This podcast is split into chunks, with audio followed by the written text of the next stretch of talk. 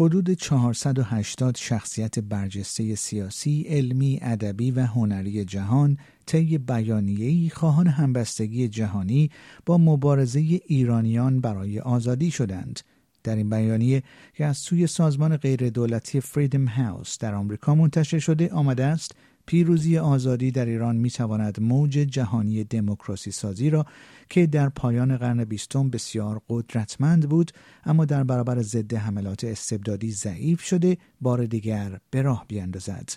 در متن این بیانیه همچنین تاکید شده که پیروزی معترضان در ایران به معنی رهایی از رژیمی است که انتخابات آزاد، آزادی بیان، اعمال عادلانه قانون و آزادی های شخصی در حوزه هایی به سادگی آزادی پوشش را انکار می کند.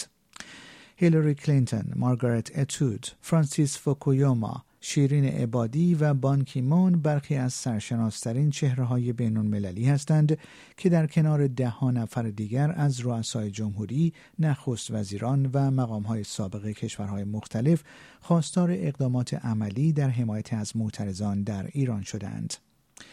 دفتر سخنگوی وزارت امور خارجه آمریکا روز چهارشنبه با انتشار بیانیه‌ای نسرین ستوده و نه کنشگر سیاسی و اجتماعی دیگر از سراسر جهان را به عنوان برندگان جایزه سالانه جهانی مدافعان حقوق بشر معرفی کرد.